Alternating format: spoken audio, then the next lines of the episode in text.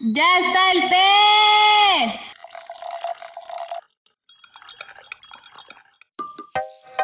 ¿Qué onda, T por ochos y T por ochas? ¿Cómo están? Espero se encuentren muy, muy bien. Bienvenidos sean una vez más a este subpodcast favorito de Ramando el Té, donde la verdad siempre lleva piquete. Les recuerdo que yo soy su amigo Luis Rey y pueden encontrarme en Instagram como Luis Rey.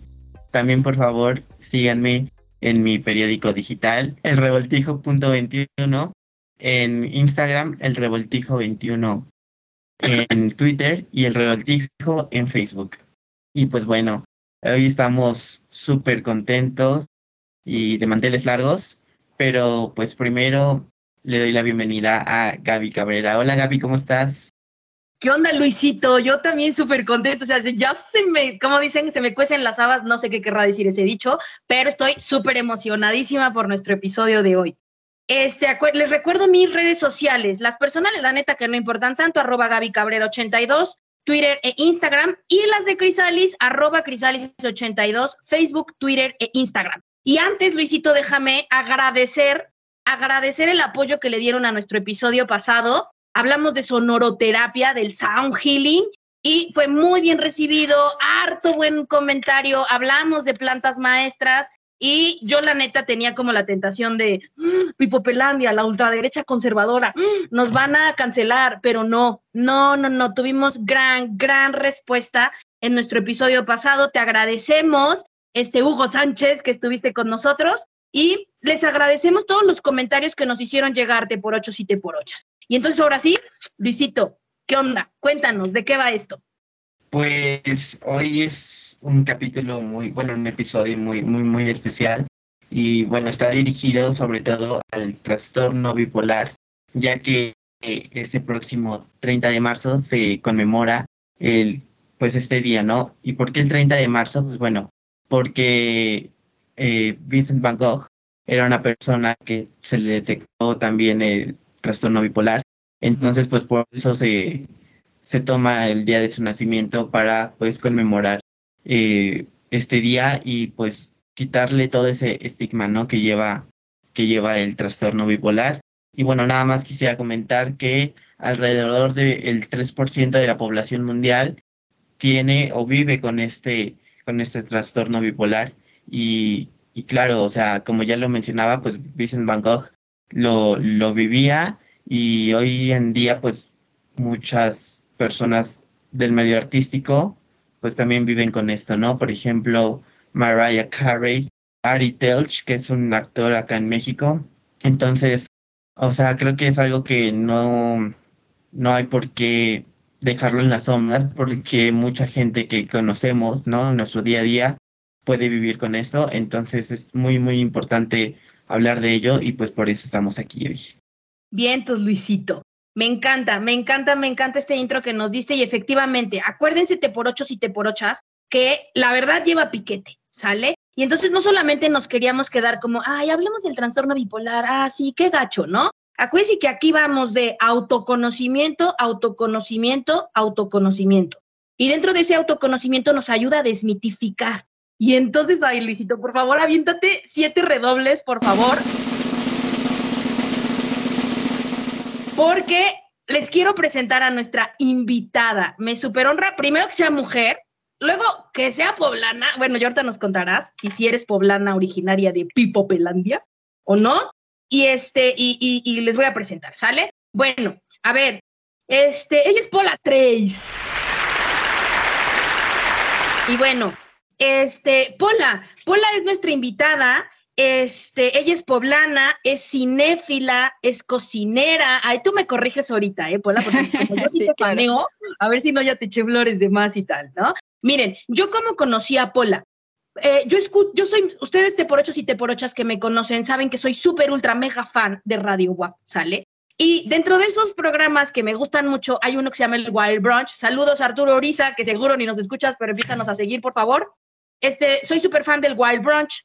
Y Pola este, tiene una sección junto con él que hablan de cine, series, Netflixean y tal y tal, ¿sale? Entonces yo le empecé a conocer y a seguir por eso. Pero luego ya me fui enterando quién era Pola y dije, oh, mi Dios, qué viejo, no, no, no, no. Porque miren, Entonces ya les decía, es poblana. Bueno, pero eso es leve, ¿no? Cinéfila, cocinera, es fan de Stephen King, ¿sale? Y esperen, ella, o sea, a mí lo que me empezó a super llamar la, la, la, la, atención de Pola es que nos describía sus, las comidas que se, que se, los platillos que se servían en algunas películas, este, como por ejemplo, eh, Fiebre de sábado por la noche, este, ay, ahorita por el nervio se me están yendo Pola, ¿no? Pero ahorita es lo que recuerdo, creo que eran unas costillitas y tal, ¿no? Y entonces analiza lo que comían, analiza como el background también psicológico que hay detrás del ingrediente y tal. Entonces eso a mí me atrapó, dije, oh, porque ya saben ustedes, te por ocho, si te por ocho, soy una linda curvy girl. Y entonces, pues yo alguna vez ya les platicamos en nuestro episodio del trastorno de conductas alimentarias, practico el mindfulness eating y entonces disfruto de comer, la neta. O sea, yo me echo un pastelito, ya que me lo voy a echar estos carbohidratos y esas calorías, yo medito, literal, le hago el amor a mi pai, ¿sale? Entonces, bueno, además es empresaria, por favor, vaya en ese cafecito bastante monón que tienen, creo que ya nos contarás ahorita, por la que creo que ya están abriendo otra sucursal, 6 Oriente número 413, un coffee shop que se llama Black Cat Black Rabbit. Tú ya me corregirás ahorita, Paul, ¿sale? Y entonces, pues sin más ni más, aquí está nuestra mismísima Pola y esperen, quiero hacer el, ¿por qué invitamos a Pola? Nos ha compartido siempre muy abiertamente, yo traté de ser muy respetuosa cuando te invité, Pola, porque uno nunca sabe, ¿no? Pero ella ha compartido siempre muy abiertamente, yo también desde el Wild Brunch, así fue como de que, ¡ah! por eso la superfané, porque ella nos comparte que tiene esquizoafectividad. ¿Qué eso quiere decir? Esquizofrenia con bipolaridad. Y entonces, como aquí la verdad lleva piquete, queremos desmitificar porque a lo mejor allá afuera, aquí en Pipopelandia pensaríamos, güey, alguien con esquizofrenia y bipolaridad seguro está en el batán. No. Y pones tú un viejo no, no funcionalísima, está a punto de casarse y no porque el matrimonio sea un signo de éxito, sino porque vive el amor bonito, fresco, el amor sano. Ya nos platicarás, Pola. Eh, tú dices, pinche vieja, güey, si me estoquea, cabrón. ya me casé, ya me este, casé. ¿Y ya te casaste, Pola? Ah, ah el 14 de febrero. Bueno, pero por lo civil, ¿no? Tengo entendido que, bueno, ya tú nos contarás en redes sociales, ¿no? Bueno, cosa que te agradezco porque está a nada de el bodorrio y se está haciendo este espacio con nosotros. Bueno, y entonces, chicos, ella, neta, neta, es un ejemplo. Jóvenes, morros, generación de cemento que sé que también nos escuchan, ultraderecha conservadora que nos escucha con mucho respeto. Aquí hay una historia de decir, güey, sí se puede, cabrón. Claro que sí se puede. Miren, yo les quería, les quiero compartir una anécdota. Sí tuve un paciente que tenía trastorno bipolar. Y yo entonces, miren, este, yo, ustedes saben que mi primera formación es como abogada, ¿no? Entonces luego me salta la abogacía, yo hago, yo les pido a mis pacientes que firmen un contrato, un acuerdo de confidencialidad, etcétera, etcétera. Y este paciente tenía trastorno bipolar. ¿Sale? Entonces, yo no soy psicóloga clínica, es decir, no puedo acompañar trastornos. Si yo me atreviera a acompañar trastornos y algo sale mal, podría yo ser demandada porque no soy psicóloga clínica. Soy terapeuta, ayudador primario, ¿sale? Entonces, este morro, este morro me decía un día, yo le pregunto, ¿no? Porque era mi obligación, ya me lo había referido su psiquiatra. Y entonces le pregunto, ¿qué onda, fulanito? ¿Cómo vamos con las medicinas? Porque tenía como, creo que una semana que se le había acabado. No, Gaby, ¿sabes qué? He decidido que con ejercicio, una dieta y esta terapia, yo puedo salir adelante. Y le dije, mi corazón, te voy a tener que dejar de acompañar. Es correcto, Pola, ¿cómo ves, no? O sea, te voy a tener que dejar de acompañar porque este, te tienes que tomar las medicinas. O sea, esto no es, ay, güey, tengo urticaria, me voy a echar una pomadita. Ay, güey, tengo, no sé, voy con la homeopatía. Pues igual, sale, pero tus medicamentos son súper importantes. Entonces yo le dije a este morral, le dije, morro, sorry, ¿no? Yo hasta aquí llegamos. Tres días después, me buscó su psiquiatra porque había tenido un episodio psicótico en donde hasta la policía tuvieron que llamar sus papás. Entonces, Pola, sin más ni más, Luisito Rey, T por ocho y T por ochas, les presento a mi gran Pola Trace. Pola. Hola, pues muchísimas gracias. La verdad es que ahorita que estábamos hablando se me vinieron muchísimas cosas a la cabeza eh, y creo que estuve estos días esperando que llegara el momento de grabar el podcast pensando, ¿yo qué tengo que aportar? O sea, yo para empezar, mi diagnóstico no es tal cual bipolaridad, sino como decías, esquizoafectivo, que es un poco diferente. Entonces yo estaba como, la voy a regar, voy a decir algo que es muy específico de mí o muy específico de este trastorno. Y ahorita que estabas platicando, pues se me vienen muchas cosas a la cabeza. Este, creo que bueno, eh, les, cuento un poquito de mi vida. Yo eh, crecí, eh, bueno, soy de Ciudad de México, crecí un poco por toda la República. Y como decías, si me preguntas si soy poblana, no soy poblana de nacimiento, pero mi corazón va capeado porque a mí me ah. fascina Puebla y yo vivo aquí por decisión porque me encanta. Este, ya llegaremos a eso. Pero una parte pues muy importante es que yo crecí o pasé mi adolescencia en un pueblo muy chiquito, donde eh, todo estaba mal visto. O sea, ya, ya no digas tener esquizofrenia y bipolaridad. Entonces tuve una, una adolescencia muy difícil porque no tenía un diagnóstico, porque no tenía realmente un acceso a terapeutas, psiquiatras, eh, etcétera, etcétera. Solamente era conocida como por ser una persona súper difícil. Y por esta misma razón, eh, me gusta decir que mis papás me castigaron, entre comillas, porque me mandaron a vivir a Europa, la verdad, con todas las ganas de deshacerse de mí un ratito, un poquito de descansar. Y cuando yo termino la prepa, me dicen, oye, ¿por qué no te vas a aprender italiano, a aprender francés? Y ya después decides qué quieres hacer. Y yo sabía lo que quería hacer, pero lo vi un poco como una necesidad de mi familia también de descansar un poco de, esta personalidad tan difícil que todo el mundo me decía que tenía, ¿no? Entonces, yo me fui a vivir a Francia y no me diagnosticaron hasta los 24 años. Entonces pasé 24 años de mi vida viviendo con eh, este, esquizofrenia y bipolaridad y sin saberlo. Y creo que eso es lo que me permite hablar un poquito ahora porque, o sea, quiero que se pongan a pensar un poco. Uno cree que la manera en la que piensa es la manera normal. Mm. Y cuando el exterior te está diciendo todo el tiempo, no es así, no es así, tú eres difícil, los demás no son así, no tienes una referencia de qué es lo que sí es normal, entre comillas, y qué es lo que es específico de ti. Entonces, aprendes tu diagnóstico por oposición. Yo digo, eh, yo tenía sobre todo alucinaciones de niña mis alucinaciones consistían y consisten todavía a veces en no poder hacer bien la diferencia entre ficción y realidad. Entonces yo estaba jugando a la máquina del tiempo y regresaba y mi mamá me decía, ¿qué hiciste hoy? Y yo, ah, pues viajé al pasado, pero perdí a mi hija con los dinosaurios, este, porque ya muñeca, hija, juego, eh, realidad, era, yo no lo distinguía. Y el resto de la gente me decía, entonces, eres una niña muy mentirosa. Y para mí era como, wow, o sea, ¿cómo sé que parte de mi realidad eh, es aceptada por los demás y cuál cuenta como mentira? Es muy difícil crecer de esta forma sin un diagnóstico. Justamente eh, las eh, personas que tenían la, la, desgracia de convivir conmigo entonces decían, eres bipolar, pero la gente cree que bipolaridad es cambiar de opinión rápidamente o sea, como que dicen, ay, es que este, mi novio es bipolar porque hace rato quería ir al cine y ahora ya no quiere. Nada que ver, eso no tiene nada que ver con la bipolaridad. Pero desde un punto de vista, pues vamos a decir, este, ignorante y no en el mal sentido, sino sin conocer realmente en qué consiste la bipolaridad, yo lo escuchaba todo el tiempo, eres bipolar, eres bipolar.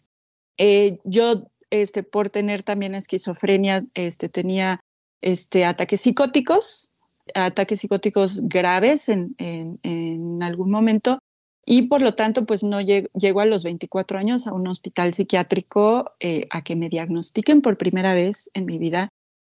Y una cosa muy curiosa es que pues al diagnosticarme en Francia, eh, vamos a decir, tuve acceso a muchos medicamentos, tuve acceso a un cuidado por parte del gobierno de 100% de mi tratamiento eh, psiquiátrico, medicamentos y terapia.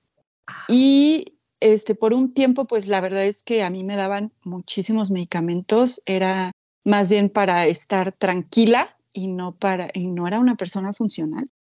eh, terminó la universidad, que como comentabas, yo soy crítica de cine, fue lo que estudié en la universidad, y con las cero esperanzas de conseguir un trabajo en ese ramo en México, dije, me voy a regresar porque quiero estar cerca de mi familia, porque estas crisis que tengo, porque estos momentos tan difíciles, pasarlos además en otro país y en otro idioma, pues ya era algo bastante complicado. Y cuando yo llegué a México, me dicen que el, en México no se acepta el diagnóstico de trastorno esquizoafectivo todavía, en 2009. Me dicen, no, tú eres bipolar. Y yo digo, pues sí soy bipolar, pero también oigo pasos en la azotea, o sea, también, este, también de repente, pues tengo esta parte esquizofrénica que es la de, la gente cree que es tener varias personalidades, no, eh, la esquizofrenia principalmente es un problema de percepción y yo percibo la realidad diferente que los demás y sobre todo muy seguido la percibo como siendo más peligrosa de lo que es. Entonces tienes el delirio de persecución, tienes estas ideas de que en la televisión te están hablando a ti directamente. Eh, que te quería contar es una de las razones por las cuales tengo cerrados mis DMs de Twitter, porque cuando tú tienes estos delirios de que la gente este, te conoce, sabe quién eres, te está espiando y de repente llega alguien y te dice, hola, te conozco. ¡Ah! no, ya no te conozco. Entonces, si dices como, ¿en qué punto? Pues estoy un poco alucinando. Eh, razón por la cual es difícil ser muy, entre comillas, una persona pública. Eh, lo soy un poco, he sido eh, locutora de radio desde que tenía seis años de edad. He escrito mi blog, ya tiene casi 13 años que lo, que lo tengo y siempre he estado pues un poco en el ojo público. Ser eso y al mismo tiempo tener delirio de persecución es algo muy difícil. Pero yo llegó un momento en el que dije, tengo que hablar abiertamente de eso. Uno, porque si tú sabes que tengo un diagnóstico, que tomo medicamentos y que tengo este, mis eh, maneras de, salir adelante y de, de sobrellevar los, las crisis, pues más fácilmente cuando tenga una crisis la vas a reconocer y me vas a apoyar y me vas a decir, oye, no necesitas una pastilla, no necesitas este, algunas otras eh, cosas que hago para eh, sobrellevar una crisis, que ahorita si quieres las platicamos más a fondo. Y número dos, yo no quería que otras personas que estén pasando por esto tuvieran esa mentalidad que, eh, que me rodeaba cuando era niña de pueblo chiquito, de esas cosas no se dicen, de estás mal, eres mentirosa, eres difícil. Y decir, ok, tengo esto, pero es así como si me dijeras, tienes diabetes, te tomas tus medicinas, sigues, este, sigues tu tratamiento y puedes tener una vida, si no normal, eh, por lo menos funcional. Digo, yo en 41 años de vida no he encontrado a nadie que tenga una vida normal. Entonces, creo que hablar de esto puede decir, ¿sabes qué? Sí, este, es difícil, al parecer es más difícil que para los demás, pero he salido adelante, tengo una vida funcional, tengo como, como dices, una vida amorosa, una vida de familia, eh, muchas cosas que son un poco más complicadas, como si yo tuviera una silla de ruedas mental. Y entonces hay lugares, hay espacios y hay personas que no están adaptados para que para estas eh, particularidades de, de estar en el espectro, ¿no? De alguna forma. Y sin embargo, pude salir adelante. Si yo lo puedo hacer, híjole, cualquiera lo puede hacer, porque la tuve muy difícil y la tuve difícil en los 80 y en los 90, que teníamos otra mentalidad al respecto, ¿no? Entonces, esta es una razón por la cual me gusta mucho hablar de esto, eh, aunque pues a lo mejor uno diría es la peor parte de mi personalidad, porque me, me la paso hablando esto y porque se la pasan preguntándome, pero justamente quiero este, llevar ese mensaje de que se puede y que mucha gente lo va a ver como un hándicap. No lo es. Al contrario, tienes una mente que te ayuda en muchísimas cosas a no cerrarte a ver las cosas como ven las cosas los demás. Entonces, piensas fuera de la caja y cuando muchas veces es eh, algo que te complica la existencia, también muchas veces te la facilita. Guapola, guau, estoy, no, de verdad que muchísimas gracias por compartir tan fraterno, tan auténtico, tan transparente, tan honesto. Este, bien, no cabe duda, dice mi sobrinito, qué bendición, neta, qué bendición de tenerte aquí, porque de eso se trata, de desmitificar, cabrón. Pensemos fuera de la caja. Hay personas, qué bueno, qué chingón que la humanidad seamos diferentes. De ahí la riqueza, cabrón. De ahí la riqueza. Y en lugar de ver esto como que, ¡ay, qué extraño! Acércate, pregunta. Y, y de verdad, Pola, lo que te agradezco es que hables tan abiertamente de esto. Luisito, ya saben cómo soy, te por ocho y te por ocho. Yo ya tengo como que unas preguntitas, pero ¿Qué onda, Luisito? ¿Tú quieres preguntarle algo a, a Pola? Hay que exprimirla, metafóricamente hablando. y claro, Pola, te tengo pues una pregunta que es el cómo tomas, ¿no? Cuando te diagnostican esto y, o sea, qué tan difícil fue, ¿no? El, el enterarte de esto. Y también, pues, claro, sabemos que la familia es muy importante, ¿no? Entonces, ¿cómo, cómo lo toma tu familia? ¿Cómo es o también incluso, ¿no? Decirle a tu familia como hey, tengo esto, ¿no? Bueno, mira, eh, este, me gusta la palabra que usaste, enterarte, porque es algo que es una palabra que uso mucho. Yo no me enteré, yo ya sabía. yo ya sabía que el mundo era muy diferente para mí que para los demás. Entonces, punto número uno, pues fue un alivio. Al principio, eh, mi familia, en ese entonces yo estaba casada con otra persona. Eh, no, otra persona que no suena como otra persona que no soy yo, claro, otra persona que no es mi marido actual, otro marido que tenía en ese entonces, y él lo tomó muy mal. Y él prácticamente me dijo, eso no venía en las letras chiquitas del contrato, yo no tengo por qué lidiar con esto. Fue muy difícil, fue un shock cultural también muy fuerte, eh, pero sobre todo él lo vio como que tú me engañaste y no me dijiste esta información y yo me casé contigo sin saber que estabas básicamente dañada. Entonces, eso hizo que ese momento de mi diagnóstico fuera agridulce porque al mismo, a la vez yo dije como ya le pusimos un nombre y para mí el arma más importante para cualquier cosa, para cocinar, para hablar de cine, para lo que quieras, es la información. Si yo lo investigo, voy a saber más y voy a poder este, utilizar esa información. Entonces, ya teniendo un diagnóstico, teniendo un nombre, puedo salir adelante. Y al mismo tiempo, quien era mi familia en ese entonces lo rechazó rotundamente y sobre todo tuvo muchos problemas con mis medicamentos, que como les decía, tuve la fortuna de que al principio viviendo en Francia eran gratuitos. Wow. Eh, pero también me decía, oye, pues habíamos quedado en tener hijos muy rápido, nos acabábamos de casar ¿qué onda? No puedes tomar litio y embarazarte. Y entonces fue un proceso muy complicado por el cual yo casi, casi que a, escondidas me tomaba mis medicamentos y, googleaba este trastorno esquizoafectivo, mientras que este, sí, él tuvo muchos problemas para aceptarlo y me decía, no, no quiero que tomes medicamentos, yo ya investigué, el litio se queda en la sangre muchos años este, y le puede hacer daño a un bebé que no existía, vamos. Entonces, para mí fue como muy difícil darme cuenta que yo sentía que me convertía en una persona de segunda categoría, que este, decía, híjole, mentalmente pues no estoy al 100, lo que yo puedo ofrecer no es suficiente para esta persona que antes de saberlo me amaba, lo cual es una tontería porque antes de saberlo me vio tener muchas crisis sin medicamentos, ¿no? Entonces yo lo hubiera tomado como bravo, ya sabemos qué hacer para que no te sientas mal, pero fue al revés. Entonces, como les comentaba antes, la decisión de, venir a México fue estar cerca de una familia que me apoyara, porque mi mamá, mi papá, que son grandes personas, en el momento que les dije, me diagnosticaron, dijeron, hurra. Claro, ¿cómo no se me ocurrió antes llevarte al psiquiatra y ahora pues sabemos qué hacer. Entonces yo me vine a vivir a México, a Puebla específicamente, que como te decía, yo no soy poblana, pero quería este, vivir cerca de, mis papás sin vivir en la misma ciudad. Y me vengo para Puebla, me encuentro con otro diagnóstico, eh, otro tipo de medicamentos, un costo muy elevado del tratamiento, pero con una familia que me dice, este, vamos, ¿qué se necesita?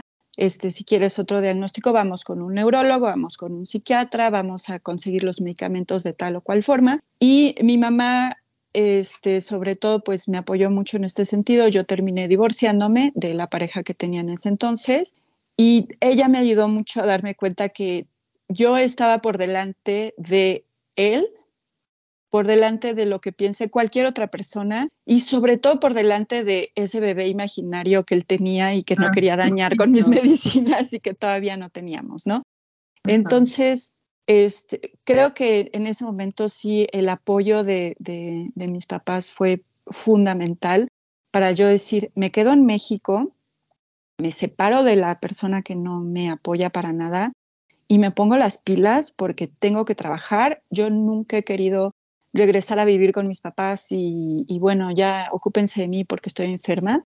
Entonces dije, ok, tengo muchas limitaciones en el sentido que tú haces un test para entrar en cualquier empresa y eh, la esquizofrenia es una de las primeras cosas que descartan.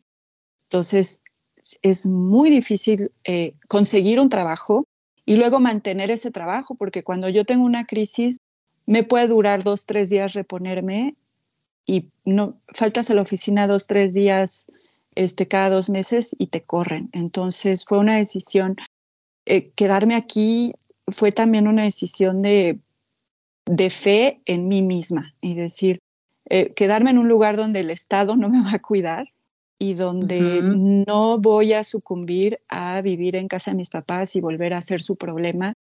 Eh, porque entre que yo me fui y entre que me divorcié, pues pasaron 10 años, ¿no? Llevaba yo 10 años este, de vivir fuera de casa de ellos, no quería regresar al punto de partida. Luisito. Pues muchas gracias por, por tu compartir. Y creo que, bueno, esta la pregunta le hacía como porque eh, investigando, ¿no? Un poco también sobre los famosos con bipolaridad y así, encontré lo de Mariah Carey y ella dijo que, que sin duda ella piensa que la gente que te rodea significa y es muy importante para pues poder sobrellevar, ¿no? Esta, esta condición. Entonces, pues por eso como que lo preguntaba, ¿no? El, el incluso pues la aceptación, eh, porque sí, nuevamente como, como ya lo decía, o sea, creo que sí también la, la gente que te rodea, tan solo siempre decimos como de esa persona no, no me late, ¿no? Su vibra y con esta condición, pues sí es como que yo creo que mucho más el cuidar quienes te rodean, ¿no? Claro, este, yo bromeaba mucho con mi mamá al principio porque este, después de que pasó todo esto y que pasé un tiempo sin medicamentos y tuve una crisis fuerte, ella me llevó al Hospital de Neuropsiquiatría en Ciudad de México y empezamos el proceso desde cero. Dijimos, vamos a, como que nunca te han diagnosticado, como que nunca has tomado medicamentos, como que vamos a ver qué opinan. Y Wow. ahí me volvieron a diagnosticar con trastorno esquizoafectivo. Este, tuve un eh, psiquiatra que tuve la gran, gran, gran suerte de ser paciente Jesús Ramírez, él en ese entonces director de- del Hospital de Neuropsiquiatría, autor de muchísimos libros, es una persona maravillosa y que ya Ujú. no da terapia, este, que ya no tiene pacientes así, este, eh, tal cual, entonces él se dedica ya a la investigación. Tuve la suerte de que me atendiera y que me volviera a diagnosticar con este trastorno esquizoafectivo y que me ayudara a salir adelante. Y yo, mi mamá leía todo lo que él le decía y todo lo que, lo que podía encontrar. Y le decía, es que siento que tienes un libro así de vive con tu esquizofrénico como si fuera un hurón, ¿no? Así como, ¿qué cuidados necesito ahora que me compré este hámster? Pero pues este sí fue una época pues de investigar mucho y quiero mencionar de yo darme cuenta que la terapia tradicional a mí no me funcionaba. eh, la, la psicoterapia eh, tradicional no está recomendada para las personas con esquizofrenia. Entonces yo me puse a investigar y mi mamá y yo y hasta que dijimos, hay un tipo de terapia que se llama este, cognitivo-conductual y qué es lo que yo quería. Yo quería, si tengo una crisis, si me siento mal, si estoy deprimida o estoy maníaca, que son los puntos de la bipolaridad que ahorita podemos desarrollar más, ¿qué hago? No quiero saber, es que cuando yo tenía cuatro años me dejaron sola en el, o es que es genético, ¿qué hago? ¿Qué me tomo?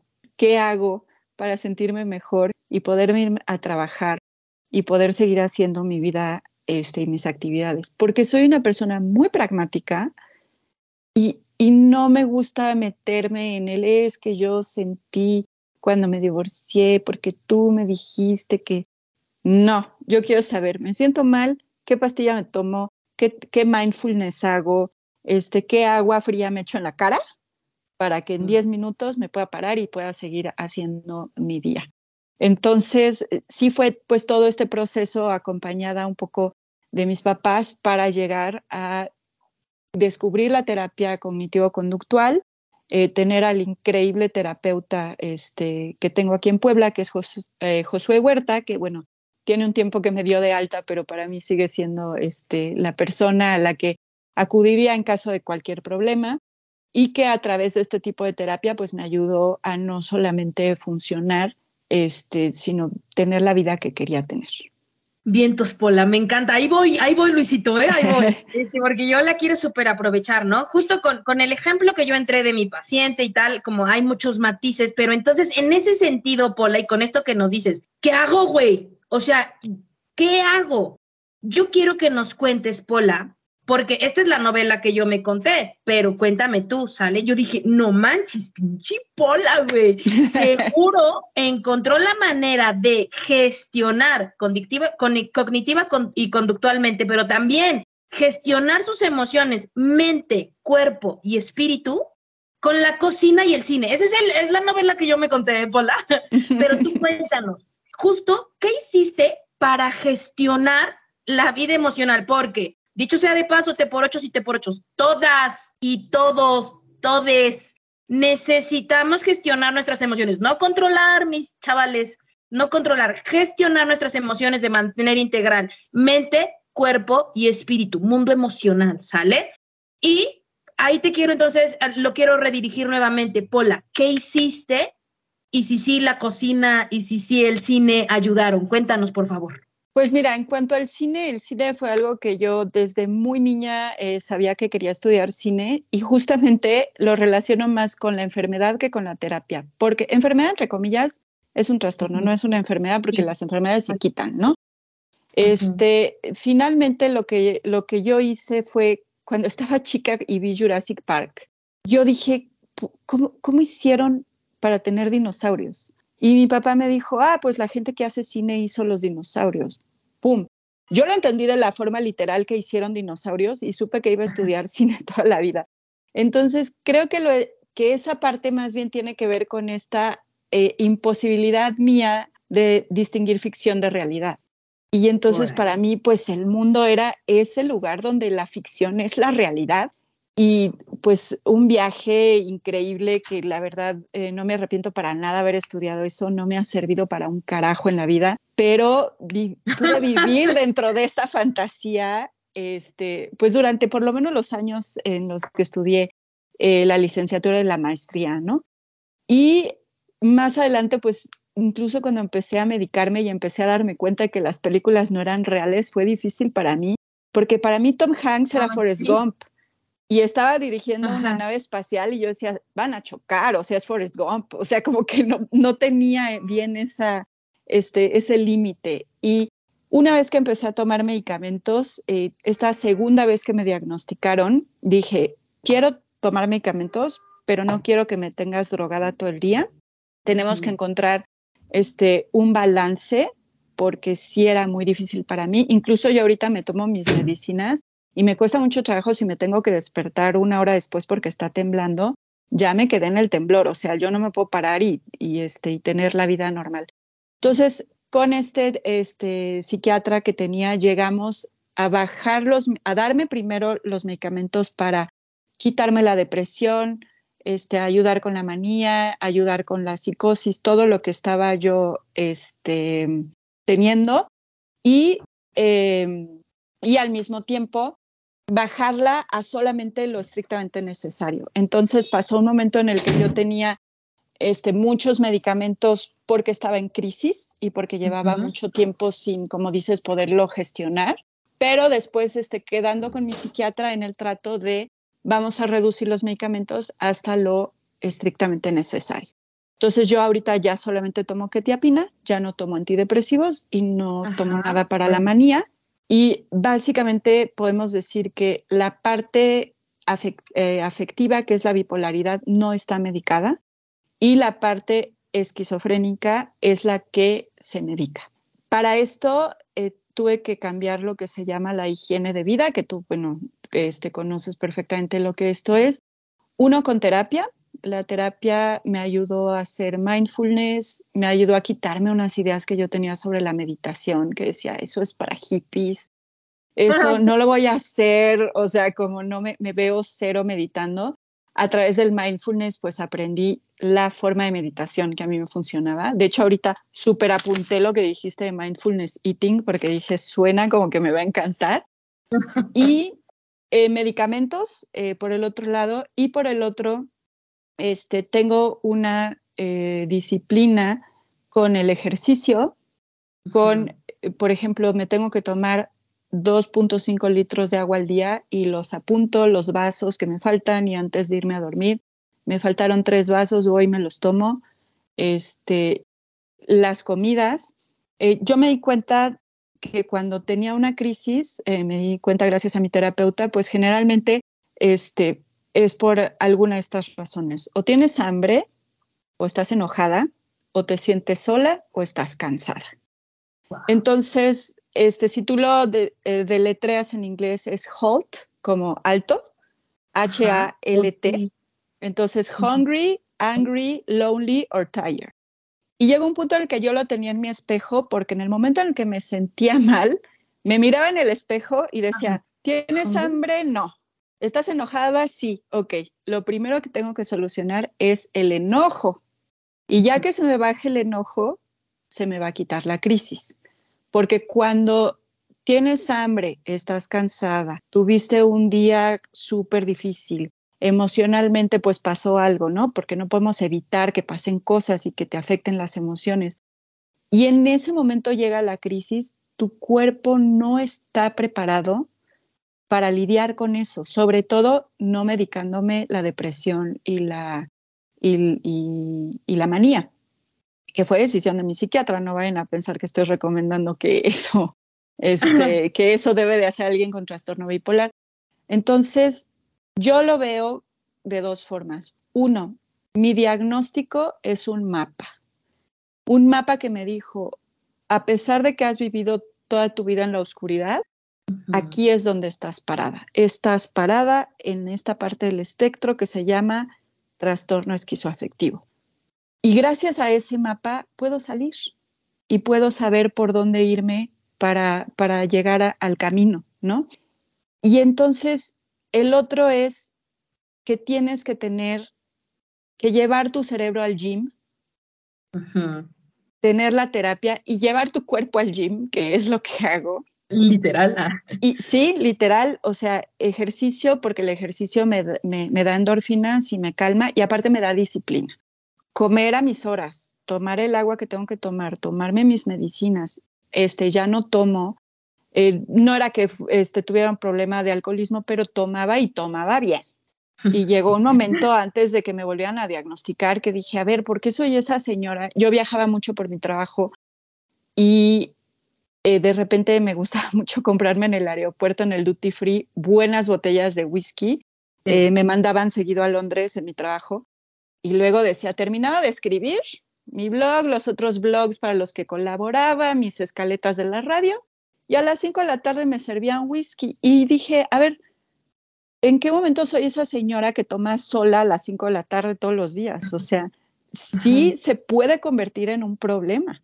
Entonces dejé de fumar, dejé de tomar, dejé de relacionarme con personas que no comprendían o que me culpabilizaban o que me decían, ay, este, no me parece tu diagnóstico por X o Y, Gracias, yo solamente convivo con personas que lo entienden y que lo, lo apoyan, parece como que le echan porras, ¿no? Pero que cuando yo me sienta mal pueda contar con ellas.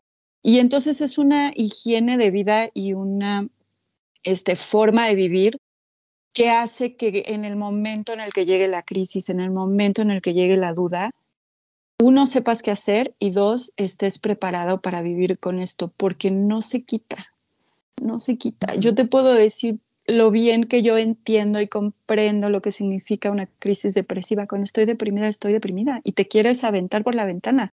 Entonces, tú tienes que estar en la situación física y mental de poder decir, ¿es depresión? ¿Y qué aplica? Aplica echarte agüita fría en la cara, aplica hablar con una persona, aplica...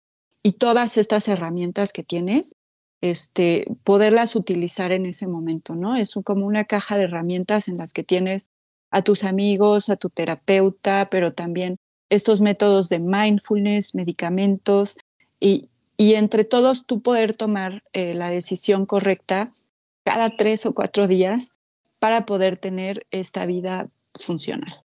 Bien, tus Pola. No, me encanta, me encanta, ¿sabes qué? O sea, ¿sabes qué?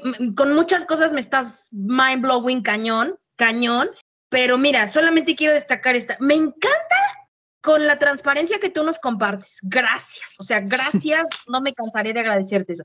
Que todavía lo haces con buen humor, ¿no? Como esto del el, hurón y estas cosas, ¿no? O sea, que lo haces con humor. De, eso va la vida, por favor. dice por ahí un dicho, ¿no? De tomémonos la vida menos en serio, pues ni vamos a sobrevivir, ¿no? Entonces, pues no seamos tan radicales. Y luego a mí me encanta esto porque yo suelo, suelo hablar mucho sobre luces y sombras en la vida. Eso es la vida, güey. O sea, la vida es a colores, cabrón. Y cómo, o sea, yo quiero destacar, por la cómo dentro de estas sombras, tú dices de esta oscuridad y tal, yo lo, lo quiero nombrar, dentro de esta sombra se puede beber del manantial. O sea, puedes encontrar muchísima luz y eso, fíjense te por ochos y te por ochas, porque yo sé que nos escuchan desde mis generación alfa. Saludos, sobrinito mío. Saludos, Sofía, maestro este, hasta la generación mal llamada de cemento, este, 60 y cúboles, ¿no? Y entonces, ¿cómo? Es que miren, de esto va disciplina, mis corazones, disciplina, o sea, perseverancia. Esta vida no hay pastilla para salir de la Matrix, no, ¿sale? Necesitamos conocernos, gestionarnos y eh, la receta que nos está dando Pola le funcionó a ella, ¿sale? O sea, hay unas directrices, hay unos pasos, pero por eso conócete. Conócete te por ocho y te por ocho, Luisito, Pola, Gabriela, conozcámonos para que encuentres tu propia ruta, tu propio cognitivo conductual, tu qué terapia. Pero si nomás estás de víctima así de, ay, no, pues ya, qué vida tan triste la que me tocó lamiéndote la herida, no, pues no, ¿verdad? Entonces. y, Perdón, ahora que dices, este, porque creo que al final no contesté tu pregunta en cuanto a lo del cine y la cocina, eh, por eso doy recetas. Eso es algo que ah, este, cuando lo explico a mí me da mucha risa, pero yo en algún momento empecé a cocinar como una forma de hacer mindfulness sin conocer el mindfulness todavía, porque estás ahí en ese momento, necesitas mucha concentración para que las cosas salgan bien y no se quemen. Y pero ¿por qué compartir la receta? ¿No? O sea, ¿por qué no solo hacerlo yo, comerlo este, o vender la comida, sino compartir la receta? Y a mí me da, este, hay un, algo que dice Nora Efron, que es, tienes la certeza de que si bates los huevos, espuman. Y eso a mí, si tú bates los huevos, se espuman es, es una certeza en la vida que cuando todo lo demás se me está cayendo, y como te decía, yo no sé a veces cuál es ficción, cuál es realidad. Este, si yo a lo mejor ahorita me imagino que tú me dijiste una cosa o, la quiero decir y ya no se dijo, pero a lo mejor en mi recuerdo sí la dijimos. Y en medio de todo este caos que puede ser la depresión, la manía, si bates los huevos, espuman.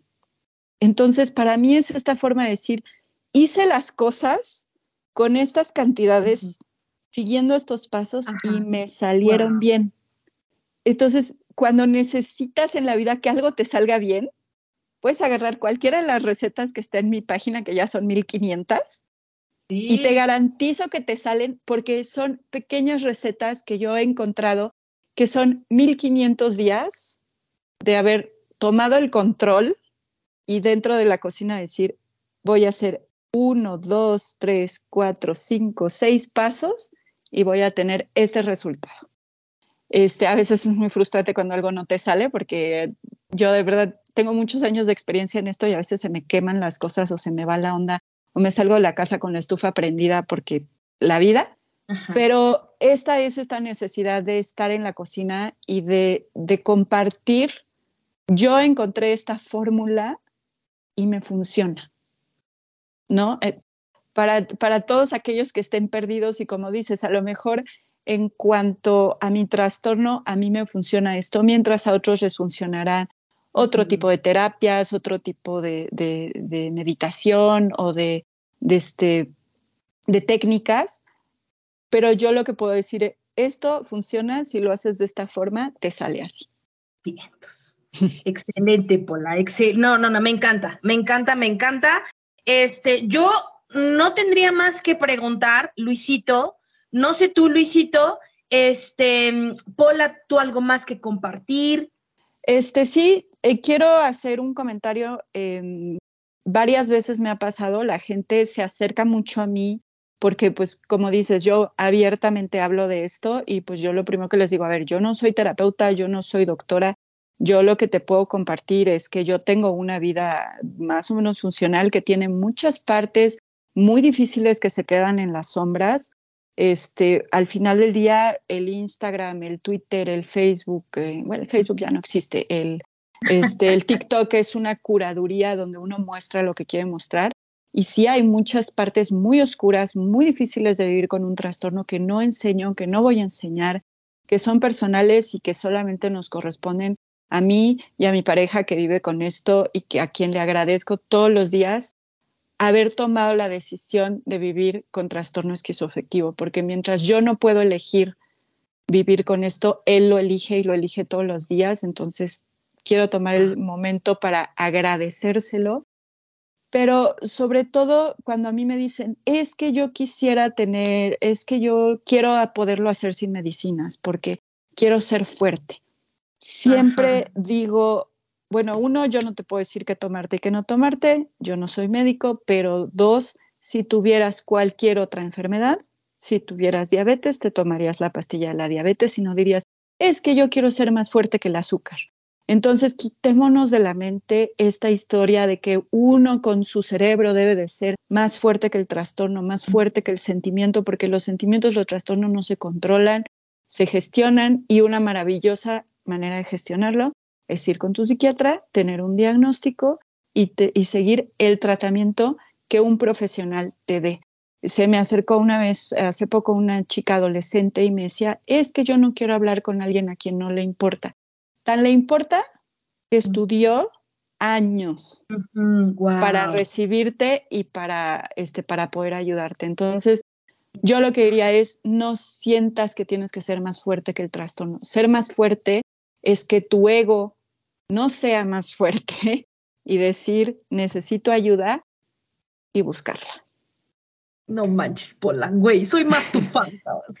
me encanta, me encanta, Pola, porque qué bueno, ¿no? De eso se trata de desmitificar. Y me encanta esto que dijiste, porque a mí, mi, mi tipo de personalidad, ¿verdad? Te por ocho, si te por ochas, me juega mucho el optimismo y el entusiasmo. Y me encanta que haya señalado de sí, y a veces la paso de la chingada. Bueno, yo te estoy traduciendo, ¿verdad? En mis palabras. A veces la paso mal, güey, mal. Y así es, cap. Y así es, la vida literal, no me gusta utilizar esta frase, pero en serio, o sea, no es color de rosa o no es el color tu favorito, güey, es de colores, ni es a blanco y negro, tiene colores y matices. Luisito, a mí, yo, yo, yo estoy lista para el cierre, pero no, pero no sé tú, pero no sé, Pola. ¿Qué onda, Luisito? Ay, no, pues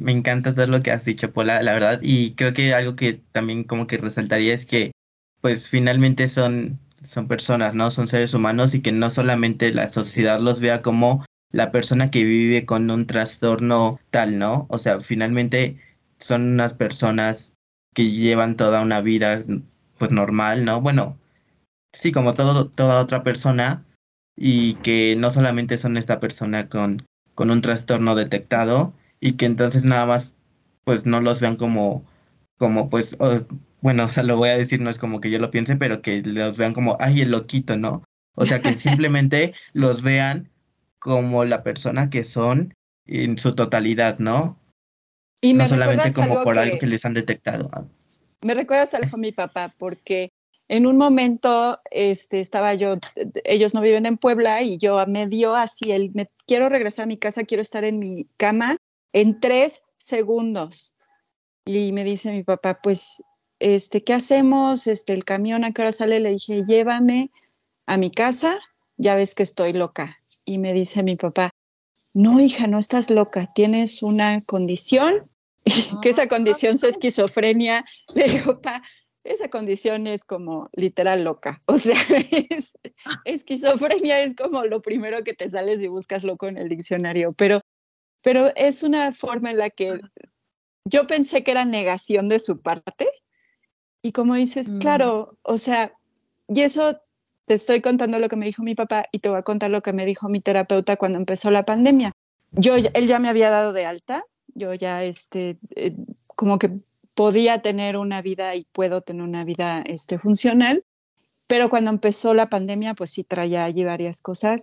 Platico con él y me dice, le vas a tener que dar espacio a otras personas porque de todas las personas que conozco, eres la persona mejor equipada para vivir sola que conozco, porque así has vivido toda tu vida. Digo, yo de que me divorcié viví 10 años sola y ahorita de verdad porque me pegó el amor con toda la fuerza del mundo, pero no había forma de que yo tuviera un roomie, este, un perro, un, o sea, era como yo solita, puedo, yo no me vuelvo a exponer a lo que me pasó la primera vez. Y me dijo, tú eres la persona mejor preparada que conozco para vivir sola. Ahorita los que necesitan terapia son los este, neurotípicos que nunca han tenido ningún problema y que su primer problema este, de soledad es durante la pandemia, ¿no? Entonces, no lo vean como un trastorno o sí véanlo como un trastorno cuando, cuando estén con su médico, pero a veces es un superpoder de poder ver la vida diferente y decir, yo voy a tomar el control y voy a ser disciplinado y voy a salir adelante. Y muchas veces las personas neurotípicas no tienen esa disciplina y no tienen esas herramientas porque nunca se han sentado a preguntarle a los demás, eh, preguntarle a su terapeuta, a su psiquiatra, cómo vivir la vida. Wow, me encanta. Oye, pues, quisiera, quisiera hacer otra pregunta, claro, si se puede. Eh, ahorita, eh, pues está TikTok súper fuerte y también hay como muchos videitos que te dicen como de, ay, si sientes esto o piensas esto, tienes tal, ¿no? Entonces, mira, si yo creyera todo lo que dicen, bueno, sería una persona con déficit de atención, este, neurodivergente, autista casi casi, ¿no? O sea, Mi esposo dice cosas. neurodivertida. Me encanta. Entonces, a, a ver si nos pudieras dar como un tip, algún consejo, no sé, algo para decir, este, pues, cómo ir a, a hacerte, pues, como que alguien te diga como de, ah, pues creo que tu diagnóstico, ¿no? Más bien, como Sí. algo que, que tú digas como de, pues, puede que con esto es necesario que vayas a tu, a, a un lugar para que te hagan tu, tu diagnóstico. Yo creo que todo mundo debería de ir a un lugar a que le hicieran su diagnóstico y que ese lugar no debe de ser TikTok. Eh, creo que hemos mencionado dos veces sin entrar en detalles la palabra espectro. Este, se habla del espectro autista y antes se pensaba que tenías Asperger, eh, que, o, o, o sea, como que tenías o no tenías autismo y además le llamaban Asperger, ¿no? Y también eh, tenían esa idea que a las mujeres no nos da autismo y también tenían esa idea de que es muy diferente tener una cosa que tener otra y o, o tienes déficit de atención o tienes esto. Entonces, estas casillas ahora ya están como más abiertas, ya es un espectro. Yo tengo muchísimos rasgos autistas por tener este, este, este tra- trastorno esquizoafectivo y hay este, muchísimas cosas que, este, que si son aisladas, pues no es un trastorno, es una, es este, una neurosis, ¿no? Y hay que, y hay que distinguir entre, entre lo que es una neurosis o lo... Entonces, hay que ir, si tú sientes que tu estado emocional y tu estado mental te impiden tener una vida funcional, ve con un médico a que te ayude a ver qué es, Mm. si es temporal, si es un trastorno, si es este normal entre comillas y que te ayude a sobrellevarlo. Yo creo que en el momento en el que este, tus emociones, eh, tus, este, tu, psicosis o, o- o estos, estos síntomas que puedas tener te impiden llevar a cabo tu vida normal, a mí a veces me impiden pararme de la cama, a veces me impiden meterme a bañar, a veces me impiden trabajar, entonces es el momento de ir con un profesional a que te ayude a decirte qué es Y como les decía, ¿qué es? Es estás en este lugar del mapa y entonces sabiendo dónde estás, ya sabemos cómo puedes salir. Wow, wow, wow, me encanta. Gracias, porque, o sea, creo que sí es muy, es muy importante. Pues ya decía como que todos, pero pues sí, de todos modos, o sea, a veces uno dice, no, pero pues, o sea, pues vivimos en nuestra realidad, ¿no? Entonces dices, pues yo estoy como que súper bien y pues no te das cuenta que, que necesitarías ir a, a hacerte un diagnóstico. Entonces me encanta pues esto que nos estás comentando. Mil gracias. Sí, específicamente con el trastorno bipolar, porque cuando no estás deprimido estás maníaco, pero así como cuando estás deprimido te sientes muy mal, cuando estás maníaco te sientes muy bien. Entonces, uno cuando está bien no pide ayuda. Cuando tú te sientes bien, no dices, me siento tan bien que necesito terapia. Y esa es la trampa con, con el esquizoafectivo y el bipolaridad, que a veces te sientes tan bien que yo, por ejemplo, no sé manejar, nunca he podido aprender a manejar, eh, no tengo un buen sentido del espacio y siento que, voy a chocar y me da mucho miedo. Sin embargo, cuando estoy maníaca, creo que puedo manejar sin haber aprendido. Y más de una vez he agarrado el coche y no sé manejar. Me siento tan bien que me siento capaz de manejar y es muy peligroso porque voy y me voy a ir a estampar o voy a atropellar a alguien. Entonces, también cuando uno se siente bien, este, hay que aprender a pedir ayuda o por lo menos pedir una segunda opinión, porque la opinión que nosotros tenemos dentro de nuestra mente muchas veces nos está mintiendo. De acuerdo. No, no, no lo había pensado, pero gracias, en verdad. De Sí, nada, de nada. Muchísimas, de verdad, muchísimas gracias. Yo sé te por ochos y te por ochas que este compartir daría para episodio 2, 3, volumen 5, plus A.1.2.3. Este, respetemos, es que queremos respetar pues, los tiempos de todos, ¿verdad? También los de Pola, los nuestros, los de ustedes, te por ochos y te por ochos, te por ochos y te por ochas. Y miren, mi reflexión final sería esta. Yo con esto quiero cerrar, o sea, como me llevan muchísimas cosas, Pola, en verdad, en verdad estoy profundamente, o sea, pero de verdad tú no tienes idea, cabrón. Profundamente agradecida de tu compartir, de tu compartir, o sea, mira, neta, tú no sabes, de verdad, te por ocho, ustedes no tienen idea. Sobre todo por tan abierto, en fin, ya no le quiero dar más vueltas. Yo con lo que me quedo, me quedo con un chorro de cosas, pero si lo pudiera sintetizar en algo es, a mí, a mí Gabriela Ju- Juárez Cabrera, me sigue sonando el, haz lo que tengas que hacer, pero mi corazón hermoso, hazlo. Do it, do it, ¿sale? Haz lo que tengas que hacer, por favor. Hashtag dejémonos de hacer las víctimas, nomás eso sí, déjalo de hacer. Y pues, Paula, yo te, te, te invitaría, Luisito, a que igual cierren con alguna reflexión. Y por supuesto, Paula, que nos invites, porque eres una gran empresaria. Con razón me caes re bien, ¿no? Eres de Ciudad de México. Acá vamos a los citadinos. Luisito es de Ciudad de México. Este, eh, compártenos tus redes sociales, compártenos, invítanos a ir al café, ¿sale? Este, cerremos juntos, por favor, este maravilloso episodio.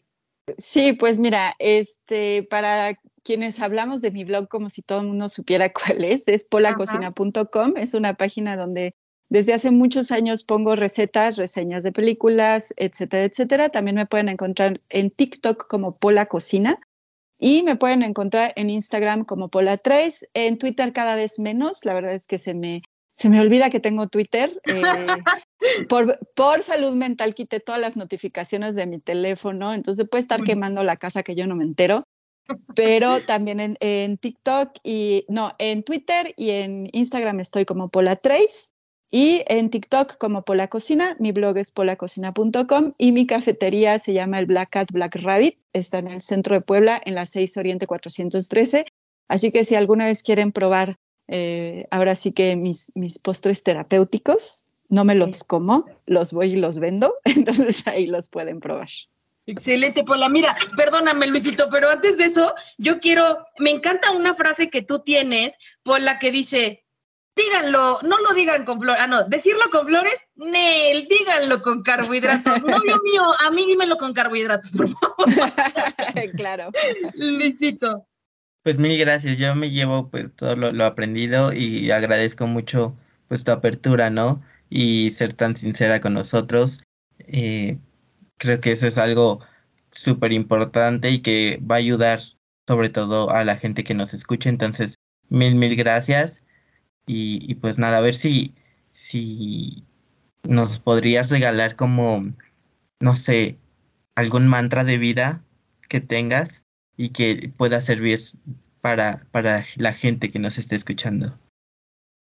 Pues creo que, em, híjole, no me gustaría irme de aquí con una, con una frase cursi y no con algo más bien útil, porque como les decía, soy una persona muy pragmática.